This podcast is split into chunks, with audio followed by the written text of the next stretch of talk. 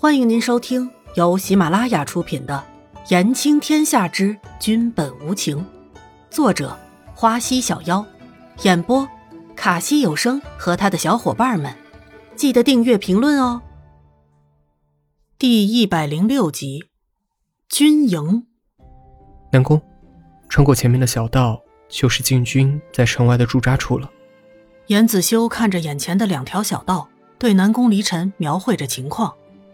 两天下来，疲惫都挂在几个人的脸上了呢。伊嫣然懒洋洋地靠在南宫离尘的怀里，半眯着眼睛，一点也不知道古代女子的矜持为何物。南宫离尘看了一眼快要睡着的伊嫣然，这几天是累坏了吧？起先是想过要雇辆马车的，但是生怕时间不够，还是决定辛苦这个女人了。现在看来。这个女人就是没有吃过什么苦的，才骑了几天马，就这么瘪下去了，整个人都没有力气了一样。不过现在这样也挺好的呢，有这个小女人在怀里，还是很有满足感的。南宫离尘的表情有些刺痛了一边的严子修，严子修一路都在注意着这两个人，这样的场景很不好受。我们走吧。南宫离尘率先驾马走人了，这个时候应该快些找个地方让这个小女人休息一下了。军营里在高处放哨的士兵看到有人过来，就多加了关注。等看清来人的时候，就匆匆忙忙的往主帅的帐篷里赶去汇报。齐寒将军这个时候正好在研究天朝城内的布局，听到士兵的汇报之后，就马上赶到军营门口准备迎接。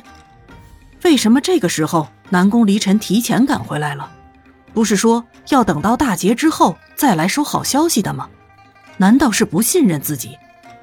齐寒将军种种的猜测像是写在了脸上一样，眉头也不自觉地皱了起来。吁！